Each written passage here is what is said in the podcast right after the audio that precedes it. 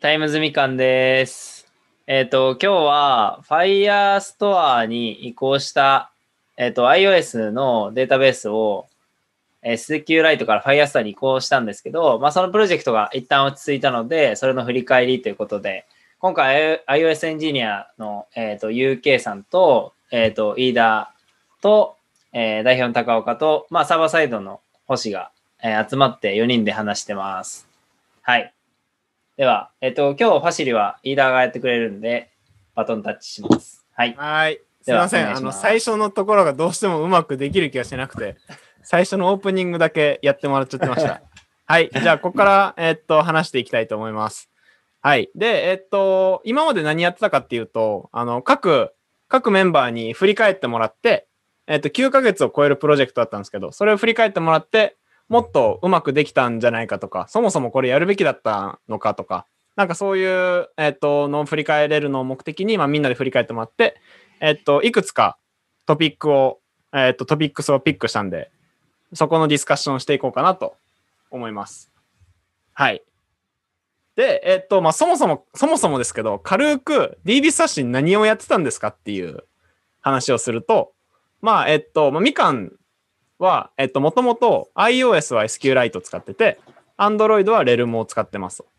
で、えっと、まあ、それ、それぞれでスキーマが違うんで、あの、iOS と Android とか、Android と iOS のデータ移行が、えっと、できないっていう課題がありました。で、まあ、さらに iOS のデータ移行に関しても、えっと、ディービー ファイルを シーエス チームがドラッグ&ドロップして、新しい端末、ユーザーさんの端末にこう、ドロップして、で、ユーザーさんはこう、えっと、で、データを復元するみたいな感じのオペレーションをしないと、えっと、同じ オーエス 間でも、えっと、移行ができないみたいな課題があったんで、それを解決するために、み、みんなで iOS も Android も同じ、えっと、ディービー を使えるように、で、えっと、同じ ディービー 使って、えっと、移行、移行できるようにしたいね。で、さらにオフライン対応もしたいねっていうので、えっと、技術選定して、えっと、マイグレーションなど、マイグレーションとかロジック移行して、えっと、リリースしてますというのをやりました。で、現状は iOS が、えっと、無事、えっと、あの、Firestore に移行したんですけど、Firestore への エスキューライト から Firestore への移行が終わって、今、振り返りをしているという感じになります。はい。というので、じゃあ、まずは、えっと、上がってるところをやっていきましょう。プロジェクトのスコープが大きすぎたのでは問題ですね。えっと、どういう感じで、やってたかっていうのを、星さんからちょっと軽、あの軽く、なんでこれが大きかったかっていうのを説明してもらえますか。はい。えっ、ー、と、プロジェクトのスコープのところなんですけど、まずまあ、エスキューライト、ざっくりその エスキューライト から Firestore に移行しましょうよっていう話がありましたと。で、えっ、ー、と、さっき軽く エスキューライト と Realm、Android Realm なんですけど、そのスキーマが違うよねっていう話が上がったと思うんですけど、そもそもそのスキーマが、うん、なんすかね。まあ、すげえ簡単に言うと、あんまりこう、良いスキーマではないというか、データ構造が結構複雑化してしまうようなスキーマだったっていうのが前提にありますと。で、えっと、エスキューライト から Firestore にロジック移行しましょうよってなった時に、えっと、まあ、データベースの移行とかをしたことがある人はわかるかもしれないですけど、えっと、既存のデータ、既存のデータベースから新規のデータベースに移行するってなると、どういう工程を踏むかっていうと、まず、えっと、書き込み、えっと、データベースに対して書き込みするロジックを、まずこう、ふたつに分けましょうよっていう、既存のものと新規のものにふたつ、えっと、書き込みに行きましょうっていう、まあだ、よく言うダブルライトって、まあ、言ったりすると思うんですけど、ダブルライトの、まあ、ロジックをまずリリースしますと。で、えっと、次に、その、じゃあダブルライトしているところに対して、えっと、それだと新規のデータしか書き込まれないので、その既存のデータベースから 新, 新のデータベースに対して、そのマイグレーション、えっと、古いデータも、えっと、新しい方に移行しましょうっていうのがあります。で、最後にそれができたら、えっと、新も旧も、えっと、同じデータが入ってるはずのデータベースを作って、えっと、えー読み込みロジック、既存のデータベースからデータを取ってくるっていうところを新の、新規で移行先のデータベースにそれをガチッとロジックを変えるっていう、まあみっつのフェーズがあると思うんですけど、えー、我々はそのスコープを広げすぎたっていうのは、えー、と最初に話したその エスキューライト のスキーマがあんまいけてなかったから、いやそのスキーマもどうせ移行するし新しいいい感じのスキーマに変えようぜっていうので、まあ、それもスコープに入れちゃったっていう感じで、まあ、結構でかくなってしまって余計なもの、まあ、余計なものというか、まあ、入れてしまったよねというのが、えー、と大きくなってしまった原因かなと、原因の一つかなと思ってます。これは確かにな、かなりお大きい、まあきゅうかげつもかかったし、大きなプロジェクトでしたねっていう感じなんですけど、うん、これはどういうふうにすればよかったんですかね。まあえっと、さっき話してたら、あの、ちっちゃくリリースできるような作りにすればよかったねっていう話もありましたけど、どういうふうにすればよかったのかな、こういうのは。えー、なんかまず第一に、その Android と iOS のスキーマ差分があった、うん、スキーマとかロジック差分があったと思うんですけど、まずは Android と iOS、えー、Realm と エスキューライト を Firestore に、どっちも Firestore に移行するんだったら、まず Android と iOS を足並み揃えようぜっていうのが、はいはいはい、えー、一番最初にやっとくべきことだったのかもなとは思ってますね。うんうん、で、まあ、その次に、えっと、Fire、エスキューライト とか Realm っていうのを Firestore に移行するってなったら、まあ、えっと、まずは Realm にすんのか、エスキューライト にすんのかっていうのをまず統一させるっていうのが次に来るかなと思ってます。なんか、Realm と エスキューライト 両方を Firestore に移行するんじゃなくて、えっと、はい、じゃあ Realm を エスキューライト に変換して、変換してというか、まあ、そ, それをまず移行して、どっちも エスキューライト 使ってますよねって状態に揃えてから Firestore ってなったら、まあ、扱うのは、うん、えっと、エスキューライト だけで済むんで、はいはいはい、はい、まあ、そうですね。そこも結構複雑化した要因なのかなと思ってます。うーん。で、その後にスキーマをいい感じに直してっていうのが入るかなと思ってます。ということはじゃあ、アンドロイドと iOS 差分を埋めるってのは、その ど, どっちも Realm を使うとか、どっちも エスキューライト を使うようにするっていうイメージっていうことですか？っていうイメージですね。はいはいはいはいはい。プラスアルファ、まあ普通のロジックも、あの、エスキュー、えっと、Android はこうなってるし、iOS はこうなってるしっていう、そのアプリを触った上での挙動とかも一緒にしておいたら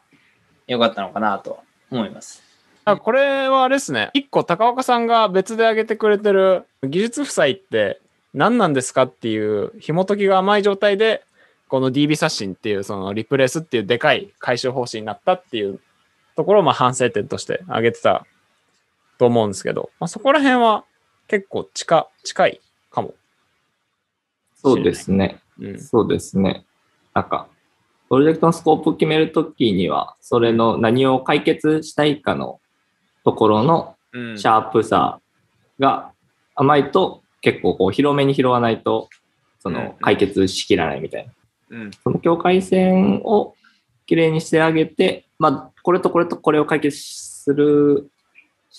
はしたすることに Firestore となってとか、うん、えっという話はもうちょっとやってもよかったなっていう気はする。で、はいはいはい、例えばで言うと今やったらスキーマが変、変って言うとあれですけど、元のスキーマがちょっと変ですみたいな。うん、な、なんですかこれはみたいなのが、その、社内ではよく言ってるんですけど、ペアレントカテゴリーみたいなのが登場して何ですかみたいな。あって、ああいうそのスキーマがちょっと変だなみたいな。どういうことかよくわからんし、な構造としてもぐちゃぐちゃ、こう、カバーしきれてない教材とか出てきちゃってるよ、オブジェクト出てるよみたいな、うん、お話と、さっきの Android と iOS で、ちょっとスキーマそもそもちゃうやんみたいなお話と、うん、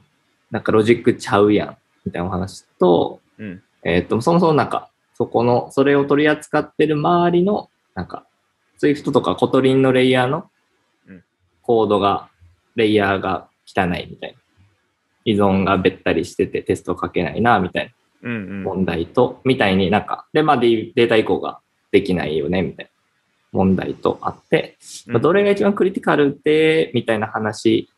で、まあ、Firestoreで全部解決しちゃおうぜ、みたいな感じやと、やっぱでかくなるな、みたいな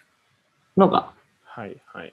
てんこ盛りみたいな。あれもこれも解決したい。まあ、解決はしたいんですけどね。解決はしたいんですけど。はいはいはいはい。なるほど。え、じゃあ仮に、その、うん、データ移行、データ移行できないことが課題ですってなったときは、うん、で、もうだからその課題を解決したいねってもしなってたとしたら、アプローチは違ったのですかね。アプローチとしては、なんか他のハウも全然、もっとライトなものを出うるみたいな。例えば、はいはいはいはい、SQLite と Realm だみたいな。うん、じゃあそこのコンバーター作ろうみたいなのも、まあ、最悪できるみたいな。はいはい。確かに確かに。エスキューエル を Realm に変えたり、まあ、ちょっとそのまた完全に負債を生むよねっていうのは、まあ、あのはい、今ブレストベースでね、案としてはっていうと、そういうのも全然できる。なるほど。なるほど。えっと、まあ、星君が、星君書いてたけど、その、自前でサーバーで iOS、SQLite と Realm でも別に、えっと、エーピーアイ のやり取りはもちろん規格が一緒になると思うけど、うん、最終 iOS とか Android で入ってからは、そこのよし、ロジックでよしなに吸収して、えっと、自前でサーバー同期、そのデータ操作一緒のままで作るみたいなのも、うんうん、まあ、それももちろん、なんかいろんなとこに、それぞれの、なんていうの、対応するロジック書かなあかんくなるから、うんうん、また負債みたいなものを生むけど、はいまあ、解決はできるかな、みたいな感じ。そうすると既存のアプリ、ユーザーへの影響みたいなかなり小さく、一旦そのデータ移行みたいなのが解決できたかもしれない。はあ、まあもちろんなんかその時、もしくはそんな話もしてたから、うんうん、その負債をどんどん積んでいくってなると、まあ採用とか含めて結構しんどくないみたいなとか、うん、今後の開発速度を考えてしんどいよねみたいなのがついてくるから、お付き合いの仕方が悩ましいっていう。なるほど、なるほど、なるほど。だからまあ負債を、負債を残さないようにとか、今、今ある負債を片付けながら、その課題も解決しちゃいましょうみたいな。うん、オーエス 間での同期もできるように。うん、でもその Firestore へ移行すればもうあらゆる課題がそうそう解決できるでしょっていうそういうなんかこれさえ飲めばお前はなんかマッチョになれるよみたいな薬を飲んで副作用が結構すごいねっていう感じこれだからめっちゃいいいいっすね。何の課題を解決したかったのかっていうのが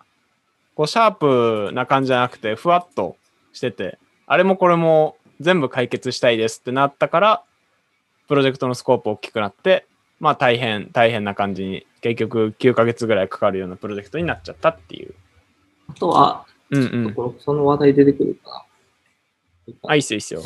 その、プロジェクトのステップで今、うん、星くんが書い出してくれたやん。ダブルライトでマイグレーションする、うん、で、ロジック変えるみたいなステップの中で、この、多分ここのダブルライトとかマイグレーションの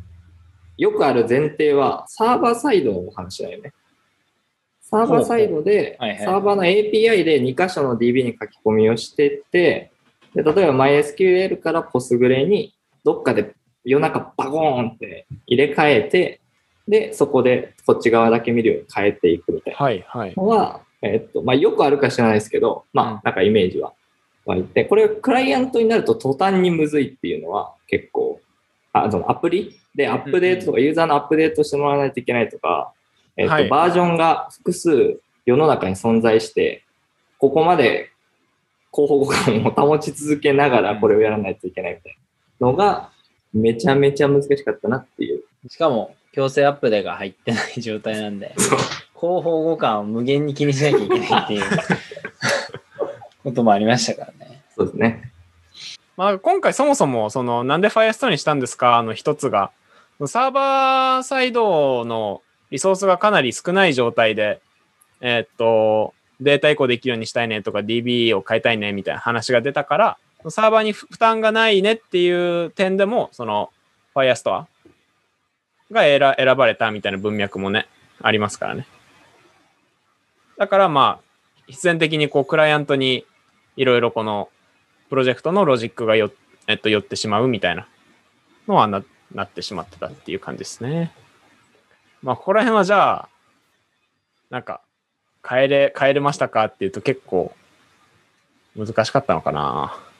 リソースが少ないから。Firestore を選ぶ。うん、あ、それだけじゃなかったと思います。あ、Firestore を選んでも、あ、どうぞ。どうぞ。あ、どうぞ。あ、いや、Firestore を選ぶのは全然、あの、いい、いいと思うんですよ。はいはい。Firestore を選んで、で、Firestore を選ぶっていうのはさっきのサーバーサイドのリソースが少なくなるって、クライアントのロジックが増えるっていう以外のデメリットも今存在してた。さっきの、えっと、合法互換気にしすぎ、気にしながら、アップデートとかユーザーの状態をいくつ、複数バージョンに対して対応しないといけないみたいなデメリットは存在するんだなっていうのはあんまり想定してなかったから、うんうん、マイグレーションとか含めてのはしんどいねみたいになると、まあ、ちょっとどっか別のトピックとかのこの話したいよねみたいなのでいくと、あ、話したいよねって入ってくるかもしれんけど、うん、えー、っと、まあ、なんかやっぱバチンって変えるような感じで、さ、だから結局だからさ、Firestore 使うにしてもサーバーサイトの開発リソースが結構いりますみたいな、そのバチンって変えるのをやりたいなみたいな感じになる気がするから、うん、はいはいはい、すると結局サーバーサイドのリソースが一定ある状態の時にそれをやりましょうみたいなバイアスターを入れて、なるほど、でサーバー側でゴリッとマスパーツとか使って、えっと、あんまりこの交互反応気にせずにこの瞬間から世界変わりますみたいな感じで や, やれる方がなんか楽